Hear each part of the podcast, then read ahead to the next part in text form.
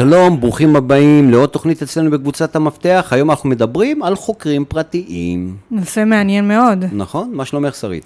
בסדר, יש לי כמה חברות שהיו יכולות לתפקד כחוקרות פרטיות. אני, אימא שלי יכולה להיות חוקרת פרטית מדהימה.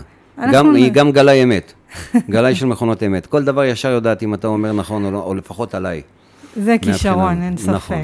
אבל בואו נדבר על אנשים שזה המקצוע שלהם, או לפחות שרוצים שזה יהיה המקצוע שלהם. אה, כן, אז חוקר פרטי, אני קורא לזה מקצועות חופשיים, עורכי דין, חוקרים פרטיים, רואי חשבון, זה מקצועות, קוראים לזה מקצועות חופשיים, מהבחינה הזאת. אה, יש לזה רגולציה, בואו נתחיל. אוקיי. אתה צריך רישיון, אתה לא, כל אחד יכול להיות חוקר פרטי, בגלל שיש שם הרבה מאוד חוקים מהבחינה הזאת, ואתה צריך ללמוד את כל החוקים.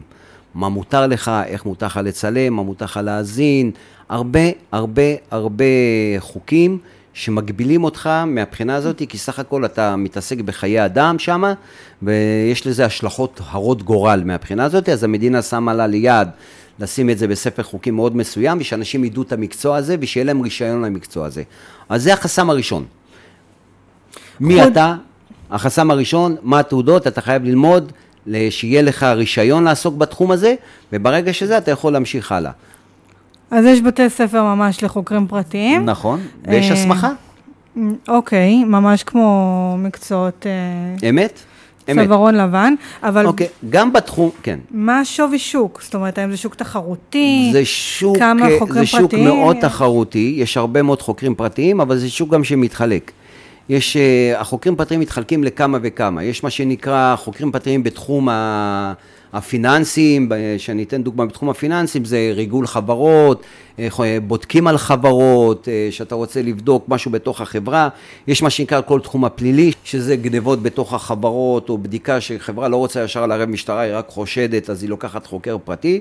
יש את התחום האישי, שכולנו בטח יודעים על זה, שזה סכסוכים משפחתיים, כן בגד, לא בגד, מהבחינה הזאת.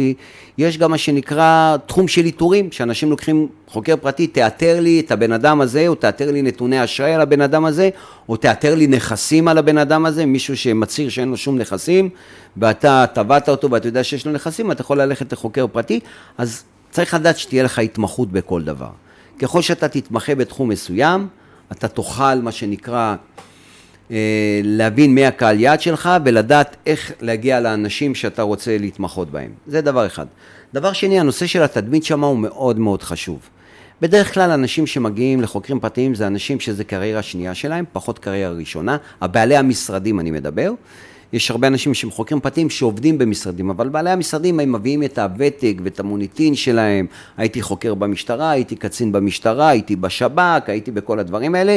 זה מאוד מאוד חשוב, הקטע התדמיתי, מאיפה אתה מגיע, כי אנשים רוצים להגיע למישהו שיודע לשמור סוד, מישהו שיודע לטפל בהם, מישהו שמאוד מקצועי, וכולם מסתכלים על העבר הניסיוני שלך, מהבחינה הזאת. אחרי שאנחנו יודעים מי אנחנו, מאוד מאוד חשוב כל תחום הדיגיטל, שאנשים ימדו למצוא אותך. אוקיי, אז uh, דיברנו על תחום הדיגיטל, אז בואו נמשיך עם זה. איך, איך אני בכלל מגיעה ללקוחות פוטנציאליים? אה, כמו שאמרנו, הג- הגדרת קהל יעד. הגדרת מי הקהל יעד שלך, אתה יודע לקלוע לקהל יעד שלך. אם אתה עובד עם תעשייה, אם אתה עובד בפלילי, אם אתה עובד עם דברים אחרים, אז זה הרבה הרבה שיתופי פעולה. רוב התיק הזה, רוב השוק הזה זה שוק של המלצות. מפה אה, לאוזן. כן, משרדי יחסי ציבור שאתה יכול לתת להם את השירותים ומביאים לך לקוחות, עורכי דין, רואי חשבון, אה, בתי משפט, הרבה הרבה קשרים, לעבוד על הרבה קשרים, להג... לקחת מעגל מאוד מאוד גדול ולדעת איך להגדיל את המעגל, את, את, את המעגל הזה כדי שאנשים ישלחו לך לקוחות. דבר שני, שאמרנו דיגיטל, זה יותר בקטע התדמיתי, שאנשים ידעו מי אתה, שיש לך משרד, ש... כמו שאמרנו, הנושא של שזה התדמית. עסק לגיטימי באיזשהו הדיגיטל. צריך לתת את התדמית, האנשים צריכים לתת את ההמלצות, אנשים חייבים לדעת שאתה דיסקרטי, שאתה אמין, אה, לספר הרבה על עצמך, מי אתה, מי הניסיון שלך, מה התחביבים שלך. אה, אנשים רוצים לדעת מי הבן אדם שהם מפקידים איך בו. הגעת למקצוע הזה? נכון, איך הגעת למקצוע, לספר את הסיפור שלך. ברגע שעשית את הדברים האלה, זה יהיה לך קל יותר להביא לקוחות, ויש את כל הנושא של ההשקעות. אנשים רוצים לדעת שיש משרד, אז יש השקעה של משרד, אה, משרד במקום נגיש, אה, משרד שאנשים יודעים שאתה תהיה שם גם בפעם הבאה, ולא איזה חדר בתוך חדר בתוך חדר, אנשים לא אוהבים את זה.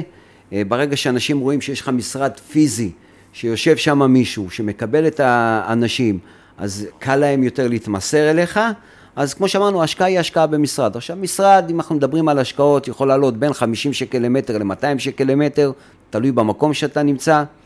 עיצוב של משרד יכול לעלות בין 30 עד 100 אלף שקל, תלוי איך אתה מעצב את המשרד. אז זה ההוצאות הראשוניות שלך, וכמובן כל ההוצאות האחרות, שזה הציוד. אם זה ציוד של מצלמות, ציוד ריגול, פקסים, כל הנושא של האלקטרוניקה, הציוד הזה יכול לעלות בין 30 אלף שקל ל-200 אלף שקל, וצריך פה הרבה הרבה מקצועיות והרבה שיתופי פעולה עם אנשים טכניים. אוקיי, אז היקף ההשקעה הממוצע יחסית אה, נמוך. נכון.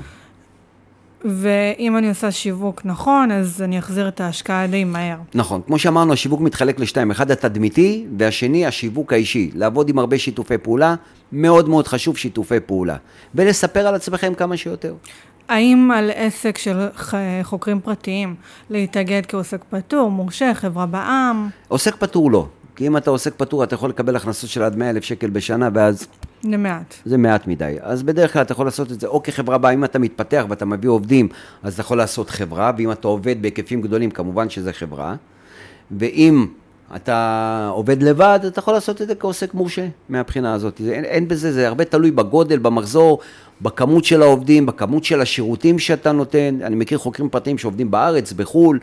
אה, זה, זה, זה הרבה, אני מכיר משרדים מאוד מאוד גדולים ואני מכיר גם משרדים סולידיים, משרדי בוטיק שעושים, שיש להם חמש, שש לקוחות שהם נותנים להם שירותים בתחום התעשייה או בתחום העבודה השוטפת של אה, חברות. אני מכיר חוקר פרטי שעובד רק עם חברה אחת, אבל זו חברה שיש לה כמעט 7,000 עובדים בארץ, אבל הוא עובד רק בשבילם. אז זה, זה, זה, זה מאוד מאוד תלוי מהבחינה הזאת. אוקיי, okay, אז דיברנו על אה, שיווק פרסום, אבל בואו נעשה בזה סדר בשלבים לפתיחת עסק. אה, דיברנו על אה, רישיון? מציאת מיקום, מציאת קהל יעד. כמובן הגדרת ש... קהל יעד, דיברנו, חייבים להגדיר יד. את הקהל יעד, כי לפי זה אתה בונה, את... זה בכל עסק אני תמיד אומר. יש לנו מלאי, רשימת ציוד, כמובן גיוס עובדים, זה בהמשך. אם צריך, אבל המלאי שלך זה הציוד שאתה צריך. זאת אומרת, זה, זה, זה לא מלאי, זה השקעות שלך. מלאי זה דבר שאתה קונה ומוכר, אבל זה השקעות שלך.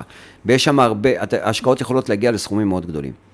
אוקיי, אז uh, גיוס עובדים, uh, זה כבר בהמשך. Uh, בואו נדבר באמת על גיוס הון.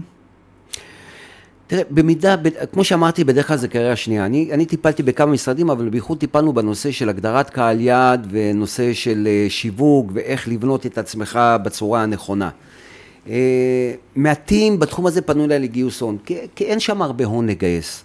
קחו בחשבון שאתם פותחים עסק, ייקח לכם קצת זמן עד שיהיו לכם הכנסות, אז תצטרכו לגייס את ההון הזה להכנסות. אבל בדרך כלל אנשים שמגיעים לכזה עסק, הם באים עם ההון שלהם. לא צריך הרבה הון, אז אתה יכול להתחיל בהתחלה בלי משרד גדול, ולאט לאט להתקדם, אבל במידה ותצטרכו לגייס הון, אפשר לגייס הון.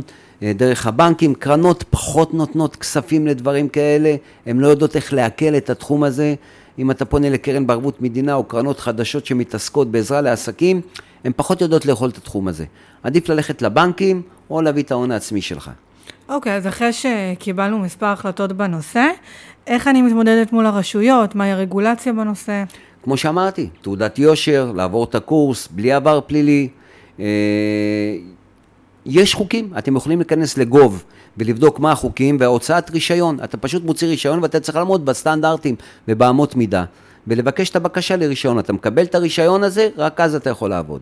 האם יש ביטוחים מיוחדים שיש לקחת? יש ביטוח אחריות מקצועית שאתה לוקח, אה, כל אחד בתחום שלו.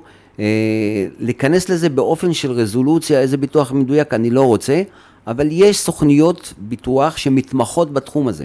כמו שיש אה, סוכניות ביטוח שמתמחות בתחום של ביטוחים לרופאים, שהם עובדים בסוג הפרטי, או לדירקטורים, אז יש סוכני ביטוח, אפשר לחפש אה, מישהו שמתמחה בתחום הזה ולהבין מה הביטוחים שאתה צריך לפי השירותים שאתה נותן.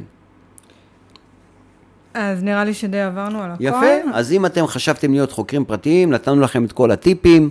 אה, נשמח לעבוד איתכם ביחד, למתג אתכם, לעזור לכם. דרך אגב, אנחנו גם קטליזטור להרבה לקוחות, אנחנו הרבה לקוחות שלנו, אנחנו עושים שיתופי פעולה, אנחנו נשמח להיות לכם לעזר, תודה שהקשבתם לנו, תודה לך שרית. יודע, אני נראה לי עושה הסבת מקצוע. יאללה, באהבה.